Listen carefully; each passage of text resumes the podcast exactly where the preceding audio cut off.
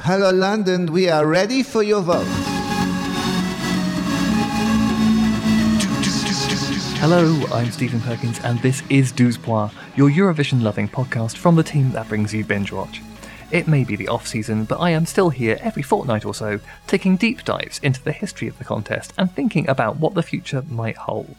Now, back in 2017, Salvador Sobral won the contest for Portugal with the song Amar pelos dois and set an as yet unbroken record for the highest number of points awarded at Eurovision, with a whopping 758. But Portugal also set a second record that night. Having made their debut at Eurovision in 1964, it took 53 years for them to clock up their first win, longer than any other country. Many countries have had a long wait between their first appearance at Eurovision and their first victory. Finland had to wait 45 years from their debut in 1961 until Lordi's triumph with Hard Rock Hallelujah in 2006. Greece took 31 years from their first entry in 1974 until Helena Paparizou won with My Number One in 2005. Belgium were the last of the countries who debuted at the inaugural Eurovision in 1956 to win the contest, and they had to wait 30 years for Sandra Kim's victory in 1986 with J'aime la vie, and it took Yugoslavia 28 years from their first appearance in 1961 until Riva won in 1989 with Rock Me. But as long as all of those nations had to wait for their time in the spotlight, there are still some countries who have competed in Eurovision but are yet to experience the sweet, sweet thrill of a win. 24 of them to be precise.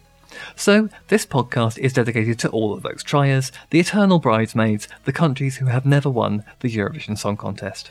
As ever, I should warn you that what follows involves an awful lot of me attempting to pronounce names and song titles in languages that I do not speak. I can only apologise in advance for the inevitability of being severely wide of the mark on more than one occasion. I'm going to start with a country that has come agonisingly close a couple of times but never quite made it over the line Malta. Out of all the countries currently competing at Eurovision, Malta has gone the longest without ever scoring a win, having made their debut in 1971. In fact, some of you may have already done some swift mental arithmetic and worked out that, as of this year, if Malta ever do win Eurovision, they will at least equal Portugal's record because 2024 will mark the 53rd year since their first appearance. It should be noted, though, that they haven't competed quite as many times as you might think, because after their first three appearances in 1971, 72, and 75, they took a long break from the contest and did not return until 1991. Malta are, in fact, the most successful country never to win the contest, having finished in the top three four times. First, clocking up a third place finish in 1992 for Mary Spiteri with Little Child, and then again in 1998 for Chiara's The One That I Love, finishing just one point behind the United Kingdom in second place and only six points behind the winner, Dana International of Israel. Ira Losco then took Malta to the runner-up spot behind Latvia's Marie N in 2002 with Seventh Wonder, and Kiara returned in 2005 to go one better than her last result, with the song Angel taking second place behind Greece's Helena Paparizou. Unfortunately, things haven't really gone Malta's way very often since then. They've only made the top 10 twice since 2005, finishing 8th in 2013 and 7th in 2021. So it looks like Malta might be waiting a little while for that elusive victory, although they did win their semi final in 2021, so we definitely shouldn't count them out. I'm going to be working through all of the countries featured in chronological order of their debuts, and that means the next one on the list is a very different story. Morocco made their first and last appearance at Eurovision in 1980. They are to date the only African country to have competed at Eurovision, but they didn't make much of an impression. Their song Bitakat Hob, performed by Samira Bensaïd, only scored 7 points and finished second from last in 18th place. There seems to be very little sign of Morocco showing an interest in returning to the contest, so for now it seems sensible to file them under one and done. Next on the list is Cyprus, who made their debut at Eurovision in 1981. And you probably don't need me to tell you what their best result to date was. It was, of course, the second place finish for Eleni Foureira in 2018 with Fuego. This was, however, their first top 10 finish in the final since Lisa Andreas' Stronger Every Minute finished 5th in 2004, and it came off the back of several years of either finishing in the low 20s or failing to qualify for the finals entirely. One factor that came up when Cyprus were within grasping distance of the win in 2018 was whether they actually have a suitable venue to host the contest, and apparently that is currently not the case, although I'm sure they would use an eventual Eurovision win as an excuse to construct one. We come next to another country that has come ever so close but never quite got over the line. Iceland, the only Nordic nation never to have won Eurovision. They are the second most successful country after Malta never to win the contest, with two second place finishes. Selma's All Out of Luck in 1999, which finished 17 points behind Sweden's Charlotte Nilsson, and Yohanna's Is It True, which finished in runner up to Norway's Alexander Rybak in 2009. Unfortunately, the victim of the biggest winning margin under the old scoring system, finishing a whopping 169 points behind Fairy Tale, despite being the superior song for my money, and I appreciate that's probably a fairly unpopular opinion. And of course, I can't not mention the great non Eurovision of 2020, where Daði og Gagnamagnið were widely expected to walk it with Think About Things. So, Selma's entry was probably a very apt title.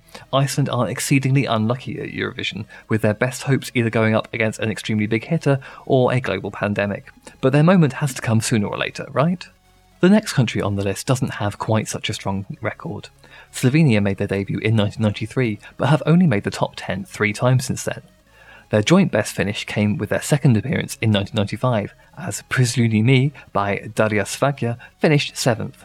And then Tanja Ribič managed 10th place with Zbudi se in 1997, and Nuša Derenda equalled their best finish in 2001 with another 7th place finish for Energy. Since then, it's been a fairly lean time for Slovenia at Eurovision, with even fan favourites Joker Out only managing 21st place this year. So, while we should never rule anyone out, I suspect we won't be heading to Ljubljana for Eurovision anytime soon, though of course they did get to host the qualifying round in 1993. Next up is Bosnia and Herzegovina, who, like Slovenia, also joined the contest for the first time in 1993, but unlike Slovenia, haven't been showing up for it very much lately, with only one entry in the last 10 years. To be fair, when they do enter, their track record isn't too bad. They've managed six top 10 finishes, with their best result being third place in 2006 for Hari Mata Hari with Lejla. But it appears that ongoing financial problems have made it too difficult for them to enter Eurovision since their last go in 2016, and unfortunately, that situation doesn't look like it will be resolved anytime soon. But broadcaster BHRT has stated that it is keen to return to the contest eventually. Of the three nations who made their debut in 1993, Croatia is by far the most committed to Eurovision, having only missed two contests since then, in 2014 and 2015, caused by financial issues and a string of poor results in the previous years. Their best results came in their early days, with a fourth place finish in 1996 for Maja Blagdan with Sveta Ljubav, and fourth again in 1999 for Doris with Marija Magdalena. But since their return to the contest in 2016, Croatia have only made the finals three times, with their best finishes being 13th place for both Jacques Houdek in 2017 and Let3 in 2023. Personally, I still think Mia Dimšić was robbed of a final spot in 2022 with guilty pleasure, especially considering some of the absolute dirges that got through that year, but then I am only one man with very limited voting power. That brings us to 1994. A big year for newcomers, as this was the first official appearance by all of the new countries who hadn't made it through the qualifying round in 1993, plus a few others. And of those seven nations, only Estonia and Russia have since gone on to win the contest, so we've got a fair few nations to talk about. Romania arrived in 1994 after non qualifying in their first attempt in 93 and have competed every year that they were eligible since then. Their current best finish is third place on two occasions, once from Luminița Anghel and Sistem in 2005 with Let Me Try, and then from the incredible dueling pianos of Paula Seling and Ovi in 2010 with Playing with Fire, who are only eight points behind Turkey in second place. Again, they've had a fairly checkered history recently, only qualifying for five out of the last ten finals. But when they do qualify, it tends to be something very memorable and often very memeable, like Ilinca featuring Alex Florea's Yodelit in 2017, or WRS in 2022 with Llámame. So I feel like we should never underestimate Romania. All they need is that one year where a big idea from them really breaks through. Slovakia are up next, and I have to confess to having a very slight personal interest in this one, because last month I went on holiday to Vienna, and while I was there, I decided to take a day trip to Bratislava. While we were wandering round, because this subject is rarely far from my mind, I thought, hey, I wonder what Slovakia's history at Eurovision is like. And the answer is, honestly, not great. After failing to qualify in 1993 and making their official debut in 94, they've only competed at Eurovision seven times. Their best finish was Marcel Palonder finishing 18th in 1996 with Shim Mas, and since the introduction of televised semi finals in 2004, they've competed four times and never made it out of the semis. Their latest attempt was in 2012, but the latest word from member broadcaster RTVS is that they are busy working to secure the necessary funding to return in 2025. So, you know, watch this space Bratislava 2026. Also debuting in 1994 were Lithuania, who did not get off to the best of starts when Ovidijus Vyšniauskas finished last with zero points for Lopšiniai Mylimai. Now, you might not think you know Lithuania's best finish at Eurovision, but when I tell you what it is, it will almost certainly ring a bell. In 2006, they were represented by a Lithuanian supergroup called LT United with a song called We Are the Winners. Do you remember? It was that one that looked like a line of bank managers chanting, We are the winners of Eurovision, we are, we are. Sadly, this tongue in cheek effort didn't quite become a self fulfilling prophecy and only made it to sixth place that year, but it is, as I said, their best result to date, which just goes to show there is a lot to be said for turning up and looking confident. They've qualified for seven out of the last ten finals, and the best result of those was Discotheque by The Roop, which finished eighth in 2021. I still feel it's a case of when rather than if Lithuania wins the contest, but who knows what the future holds. Up next, we have Hungary, another from the class of 1994, which also happens to have been their most successful year at Eurovision. After failing to make the cut in 1993, their first official entry was Kinek mondjam el vétkeimet by Friderika. And while I don't always provide an English translation for song titles that are in foreign languages, I feel compelled to do so here because it's an absolutely wonderful title. It essentially translates as To Whom Shall I Tell My Sins? And it's actually a really lovely song that's definitely worth a listen if you don't remember it. This one carried them all the way to fourth place, the heights of which they haven't seen since, with their best recent placing being eighth place in 2017 for Joci Pápai with Origo. However, Hungary haven't actually competed since 2019, and indeed, member broadcaster MTVA didn't even broadcast the contest this year, suggesting that a return is not high on their list of priorities. No official reason has been given for their withdrawal other than a vague statement about prioritising the promotion of Hungarian popular music instead, although rumours persist that the LGBTQ plus friendliness of Eurovision has made the Orban administration wish to distance the country from it. And speaking of countries who had their best result in their very first attempt at Eurovision, up next is Poland, the last of the 1994 debuts. Poland's first official entry in Eurovision was To nie ja, or It Wasn't Me, nothing to do with Shaggy incidentally, by Edyta Górniak, who finished in second place with 166 points in 1994.